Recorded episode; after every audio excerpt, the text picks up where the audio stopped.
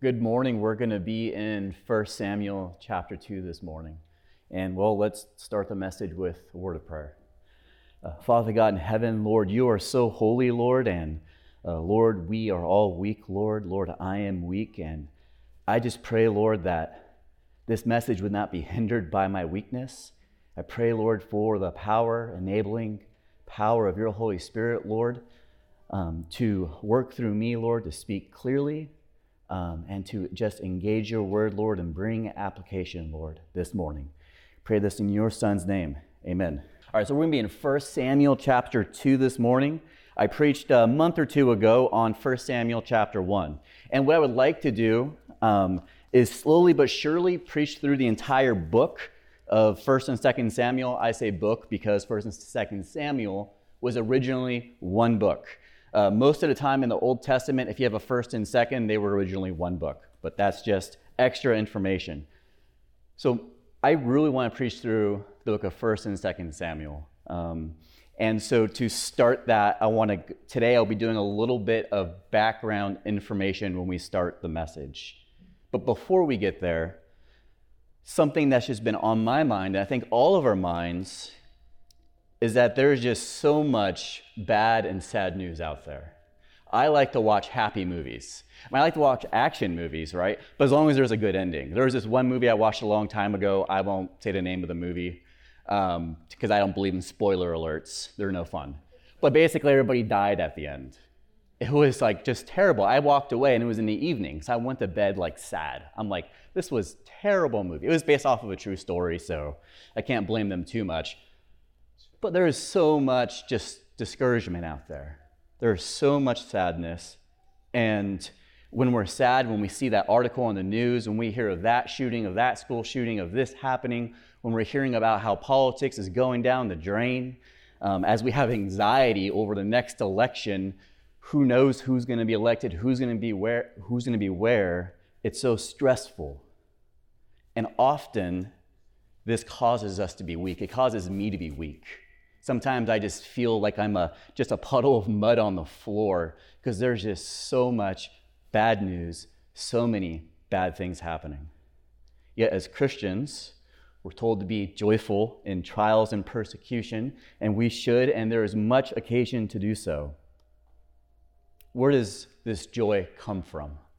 Joy that is strengthened in persecution. Is this still not off? Okay, I, am hearing noises. I'm not sure if you guys are, but I might, might just be crazy. So, where does this joy come from that can look at the news article, that can hear something that's terrible that's happening, and then smile?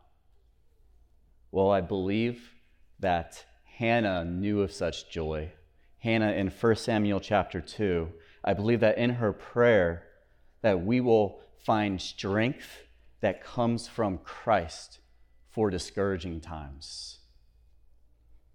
And we need to have, to have this encouragement, to have this joy. So in 1 Samuel chapter 2, what we're going to see today is in Hannah's prayer, she's going to talk about Christ.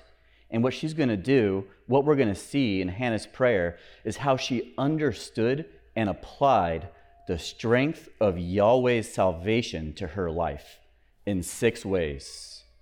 And these applications will further strengthen us for the hope that we have in Christ. I'm going to read 1 Samuel chapter 2, 1 through 10, so please stand for the reading of God's word.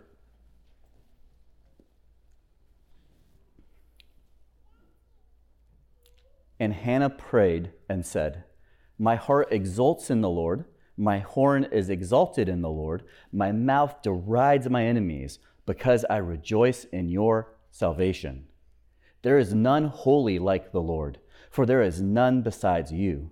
There is no rock like our God. Talk no more so very proudly. Let not arrogance come from your mouth. For the Lord is a God of knowledge, and by him actions are weighed. The bows of the mighty are broken, but the feeble, feeble bind on strength.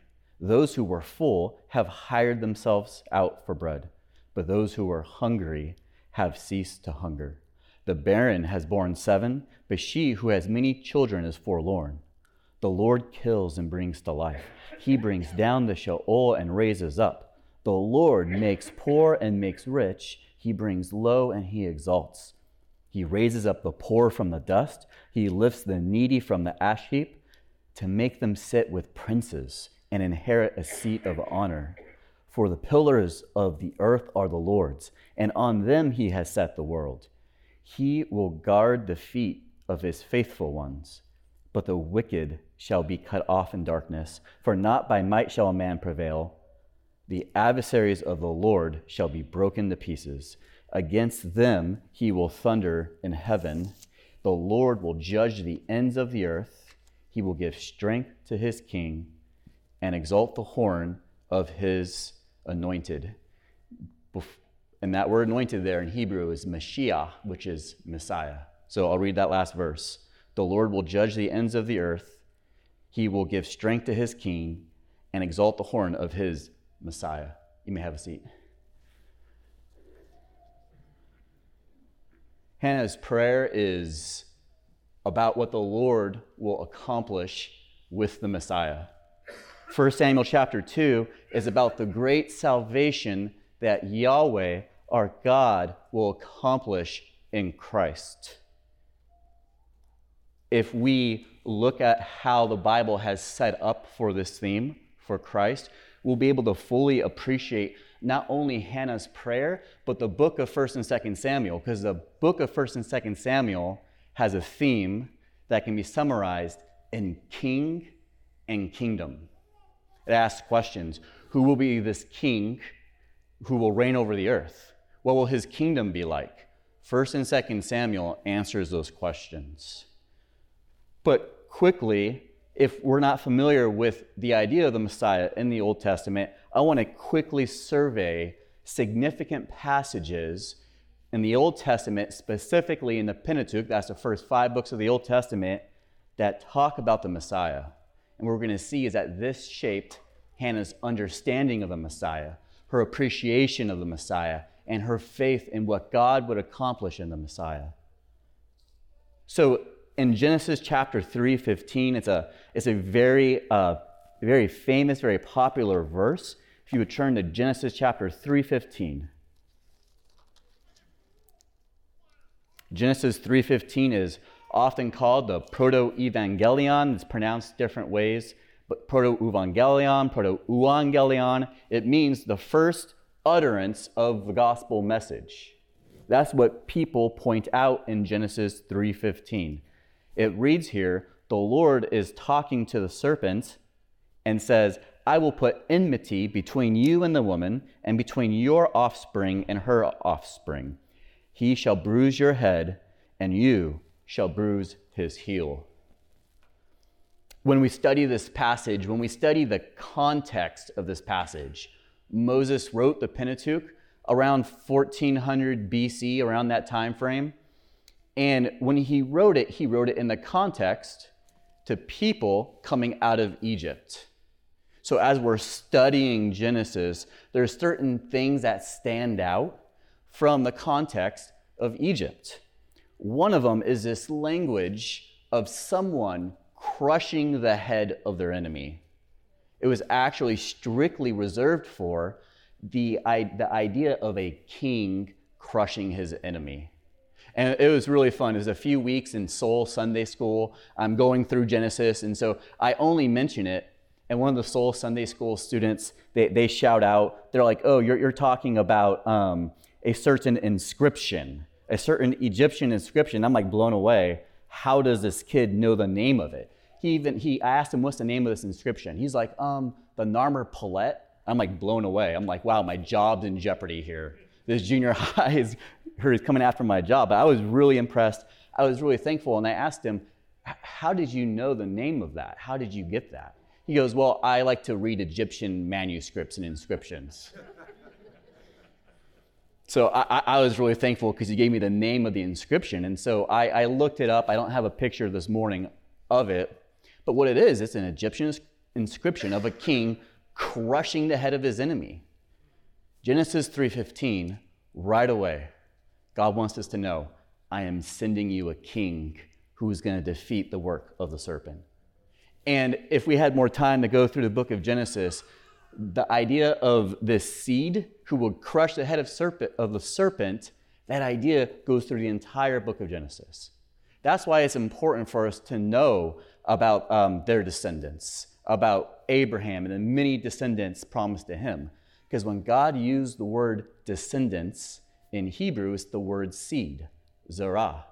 And so it's following that theme of this one seed who would crush Satan's head, would defeat death and sin once and for all.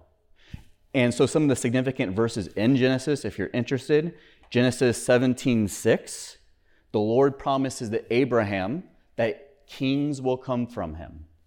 In Genesis chapter 22, 17, it's revealed that a special king will come from Abraham's descendants who will have victory over his enemies.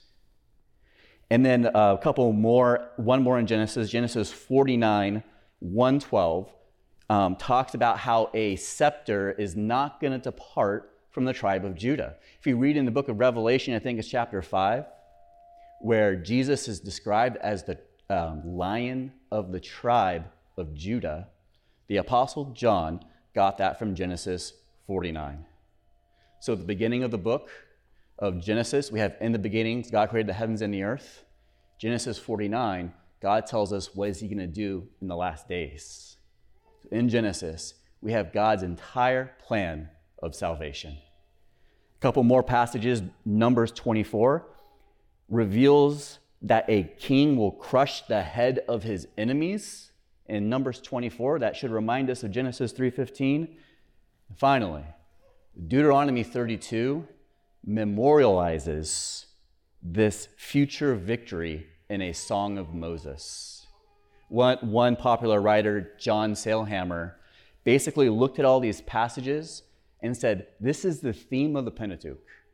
The theme of the Pentateuch is that God will provide the Messiah who will have victory and who will win. We're told from the beginning, God wins. We're told how he wins. And then we're called to have faith in the person he accomplishes this victory in, who is Christ.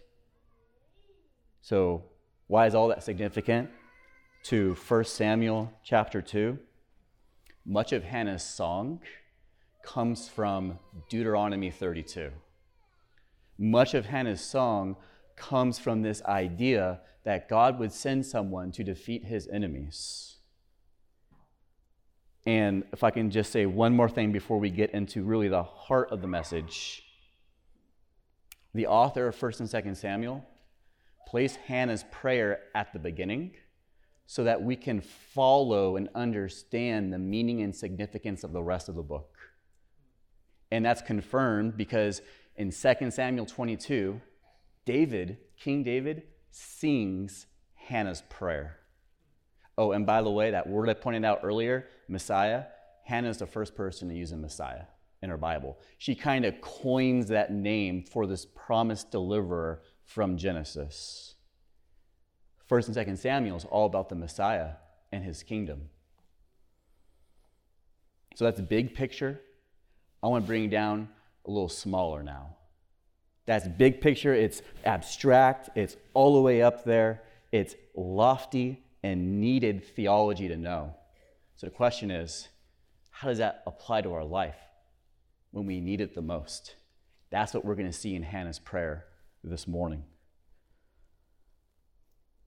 So, in Hannah's prayer, what Hannah does is that she takes this truth she knows about the Messiah and she applies it to her life in six ways. Here's something that poems do. Poems, her, her prayer is kind of in the form of a poem. Poems don't necessarily have points, but they have actions. Poetry does something. In Hannah's prayer, she does six things. She's applying her knowledge of the Messiah in six ways. I'm just going to go by them one by one.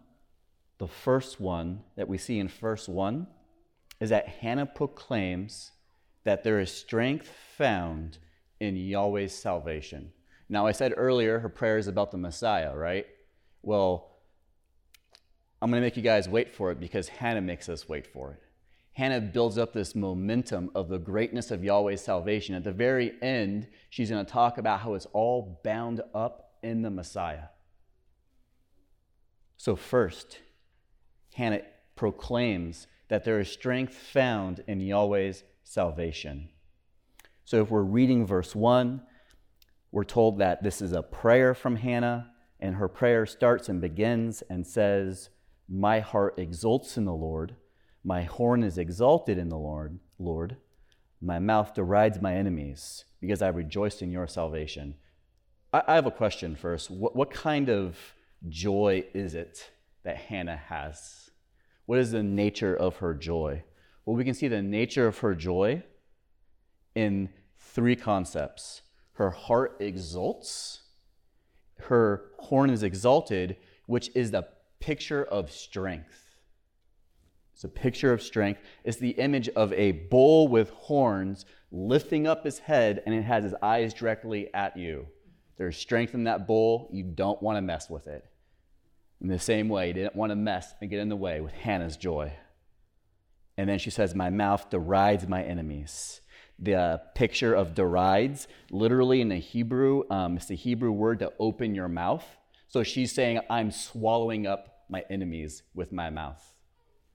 Th- this is a very specific joy. The language that she uses here is actually the language someone would use after having victory in battle and warfare. So Hannah's joy is more than happy. It is a joy that comes from knowing that there is victory in something. And we can confirm that because she even tells us. She says, Because I rejoice in your salvation. Now, at this point, we know that she has this, this joy that's likened to victory in warfare, and it's because of Yahweh's salvation, but she has not yet given us the details of that salvation. Yahweh's salvation is vast.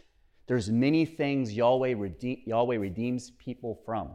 So the question is, what is the specific salvation that Hannah has in mind? That's what she's going to reveal for us in the rest of her prayer. And the first thing that Hannah wants us to see about the joy that is found in Yahweh's salvation is that it is based off of God's word. If you look down at verse 2, what Hannah does here, she quotes from two significant Old Testament passages. One is Exodus 15, that's the song of Moses, where Moses sings a song after being delivered from Egypt, after the Passover, after the passing through the Reed Sea. Moses sings a song, and he talks about how there is no one like Yahweh, and there is none besides him. So, what's in Hannah's mind? Hannah's mind for Yahweh's salvation is the Exodus, is when Yahweh set his heart on a certain people and he saved them from slavery, from a bad master, and brought them into slavery to himself. In the book of Exodus, when it talks about how Israel was a slave to Pharaoh, it's a Hebrew word aved. When in uh, later in Exodus, when Yahweh is telling Israel, Come serve me in the wilderness, the word for serve is the same word, aved. And it's, we know this from the New Testament, right? The Apostle Paul says, Paul, an apostle, a slave of Christ, a doulos. So Hannah first wants us to know what is the greatness of Yahweh's salvation? Where can we find strength in Yahweh's salvation? It's because there is no God like him because he has set his heart on a people to save them from slavery from one master to bring them into service to himself.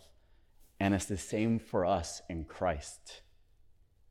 Christ died on Passover, right? And so in Passover, what Christ accomplished is that he saved us from slavery to our sins, slavery to Satan, slavery to death, and he brought us to serve him. This is what's on Hannah's heart, on her mind. This is what's building up this joy that's expressed in verse 1. And then she also quotes another passage from Deuteronomy 32. Um, when she says, There is no rock like our God, first time that was uttered was by Moses in Deuteronomy 32. And she realizes the greatness of Yahweh's salvation has to do with his love for his people. The idea of rock here, what it is, it's more of like the face of a mountain. It's not like a little rock, you know, where you like throw rock at a river or something like that. This is the face of a mountain. Yahweh's salvation is faithful.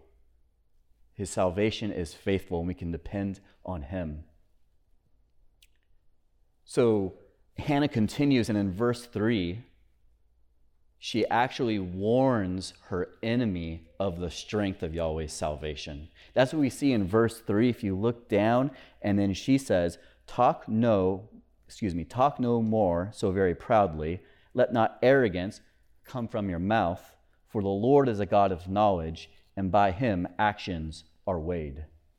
She's warning her enemy. And in the context, who is her enemy?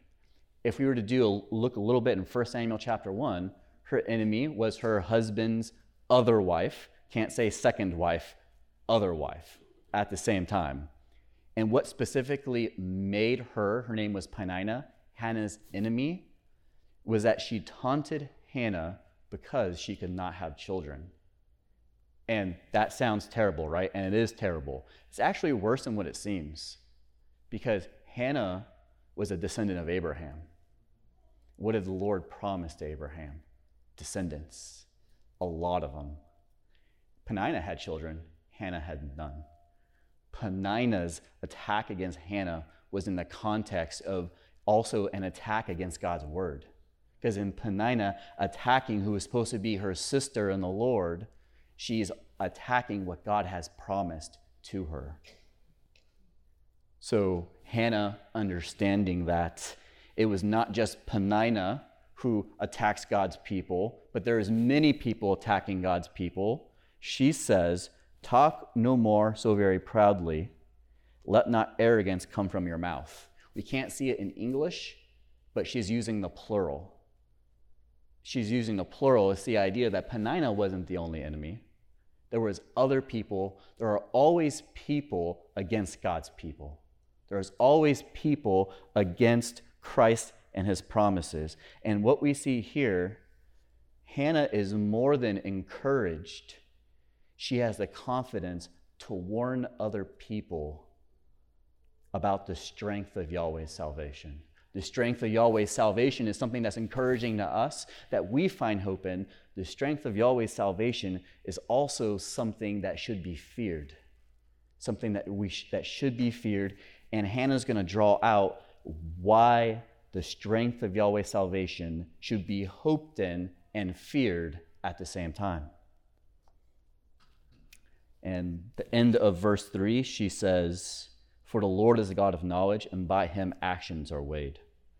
The warning is that Yahweh knows everything. Not only has he, does he know everything, but he is righteous. And because he is righteous, he will judge accordingly.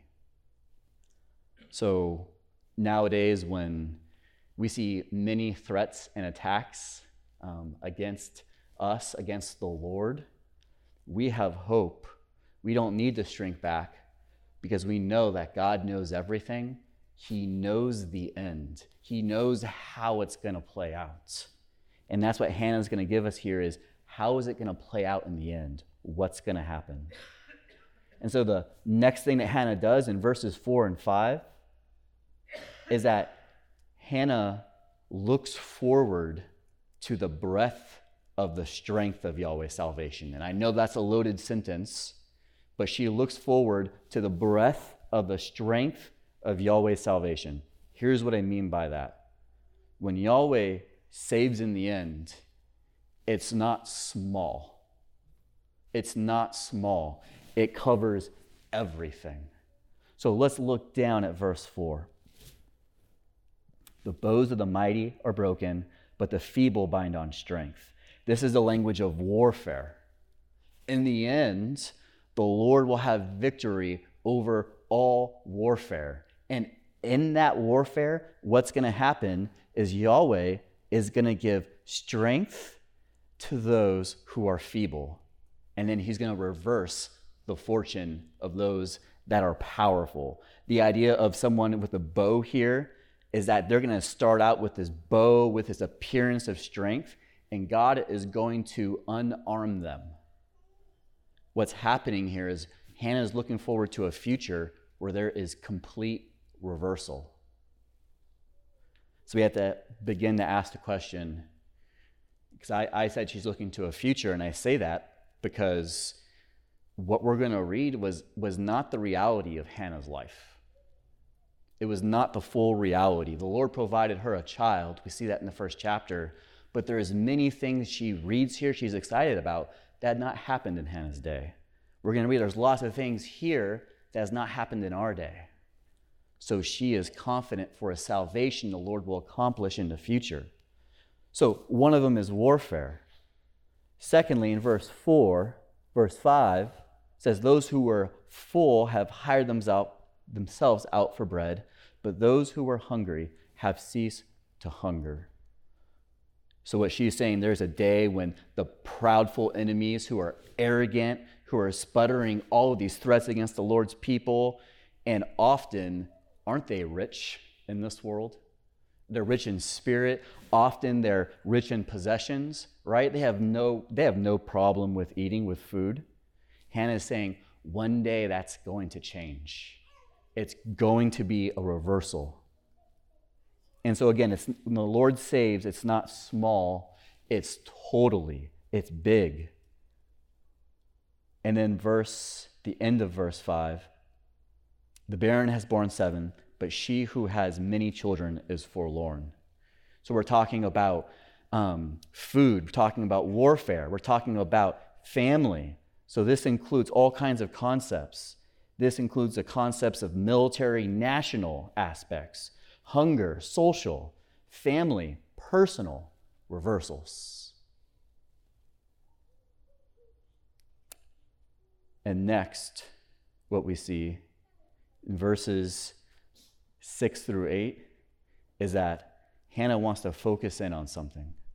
She wants to focus in. She's looking not only at the breadth of the greatness of his salvation, but the, what I'm saying here is the depth of the strength of his salvation. Not just how um, expansive his salvation is, but how powerful his salvation is. Look down at verse 6. Verse 6 says, The Lord kills and brings to life. I have to stop right here.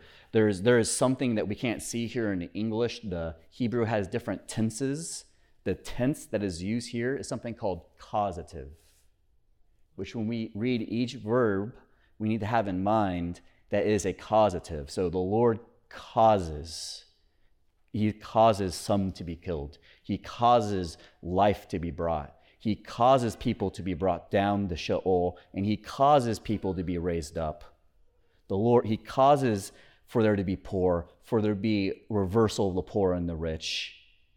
So Yahweh is causing all of this. This is bringing attention to the power of Yahweh. And again, we look at these verses, you're like, hold on, hold on, I'm, I'm not rich, right? This hasn't happened yet. Spiritually, we're rich. Spiritually, we're rich in Christ, and that's certainly included here. But Hannah here is talking about very national, social, personal dynamics. This is the future she's looking forward to. This is a reality that will be experienced. So, as we're living in this reality now, what is, what is, the, what is the bridge between the future? The bridge is our hope and faith in Christ who will accomplish it, who will accomplish this reality. And that's what we see in verses 9 and 10. Hannah finally, she begins to conclude the prayer, to move in the direction, and she puts her hope in the agent of the strength of Yahweh's salvation. Look at verse 9. He will guard the feet of his faithful ones but the wicked shall be cut off in darkness. Um, I love the ESV translation here, but if you look in Hebrew where it says he will guard the feet of his faithful ones, it's actually faithful one, singular. So you might think like, okay, so which which faithful person is he is Yahweh going to guard the feet of? It's Christ. So how do we relate to that? Well, if you're in Christ, then you're also guarded. You're also protected. But verse 9, Hannah starts to compare this large, just fearful idea of enemies in comparison to Yahweh's salvation in one person, the Messiah. And then she continues, and then she says, For it is not by might a man shall prevail, shall a man prevail. And in verse 10, the adversaries of the Lord shall be broken pieces. This is the same language used in Psalm chapter 2, where it talks about how the nations are gathered up and to attack the Messiah. And it actually says after that, the Lord's response, when he sees the nations gathered up to literally fight the Messiah, God laughs. He laughs, and if you were to read the verses, it says, because he had set his king on Zion. So this is talking about a future event. Against them, he will thunder in heaven. Uh, thunder can be a terrifying thing, especially if you're right under it. But when it says that he will thunder in heaven, it's referring to the voice of God. In Exodus, the people um, in in I think it was Exodus, as in Exodus, people were afraid of God's voice because it thundered. They didn't want to hear his voice because it was so fearful. Against them he will thunder in heaven. And then Hannah concludes The Lord will judge the ends of the earth. He will give strength to his king and exalt the horn of his anointed. I have a question. Does a strong person who is going through no trial need strength? Who needs strength? A person who's in trouble. A person who needs strength is a person who needs strength. What did Hannah know here about the Messiah? Well, I think that she applied Genesis 3:15. Yes, the Messiah would have victory, but the Messiah would also go through some hard times. He would go through a trial.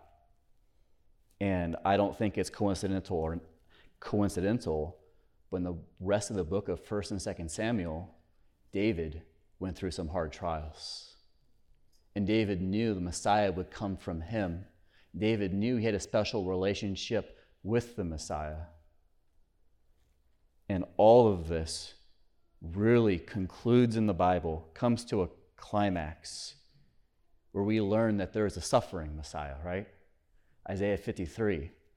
And the suffering that he suffered was suffering unlike any other suffering. Sure, people go through hard times. Christ would go through hard times. Sure, people are afflicted. Christ was afflicted. People die. The Messiah died. But no one had on him or herself the entire wrath of God. That is an affliction, a trial no one could endure. That's a death we could not die. And in all of that affliction, Christ, the Son of God, drew strength from his Father. He trusted in his Father to exalt him to his right hand. Now, Hannah didn't know necessarily all that what I just had, what I just said, but what, here's what she did know is that her strength was connected to the Messiah. Quickly go back to verse 1. She says, My horn is exalted in the Lord. Go back to verse 10. Talks about how the Lord will exalt the horn of his Messiah. Hannah had strength because the Messiah, she knew the Messiah would have strength. Hannah was encouraged because of the work of the Messiah. The ultimate display of the strength of Yahweh's salvation is seen in the defeat of sin and death on the cross, the resurrection of Christ, and the ascension of Christ to his throne in heaven. This is where true strength comes from strength that can overcome anything any adversity, any trial? Are you weak, tired, suffering, sad, afflicted? You can find strength in Christ, who was also weak, tired, suffered, sad, and afflicted. Is someone you love in pain, near death? Have they experienced death? Are you near death? You can find strength in Christ, who God gave power to overcome death. Are you at a low point in your life because of sin? You can find strength in Christ, who conquered sin. Are you downcast and you can't see how life can get better from your present circumstance? You can find strength in Christ, who sits on his throne and has promised that you will reign with him one day. Let's pray. Father God in heaven, Lord, there is so much in this prayer, Lord, that where Hannah just shows us, Lord, how great you are and how great the plan that you have for your Messiah. Pray, Lord, for anyone here today who feels weak, who feels sad. I just pray, Lord, that you or your Holy, your Holy Spirit would remind them of the strength they have in Christ, of the power that there is in Christ. Pray this in your Son's name. Amen.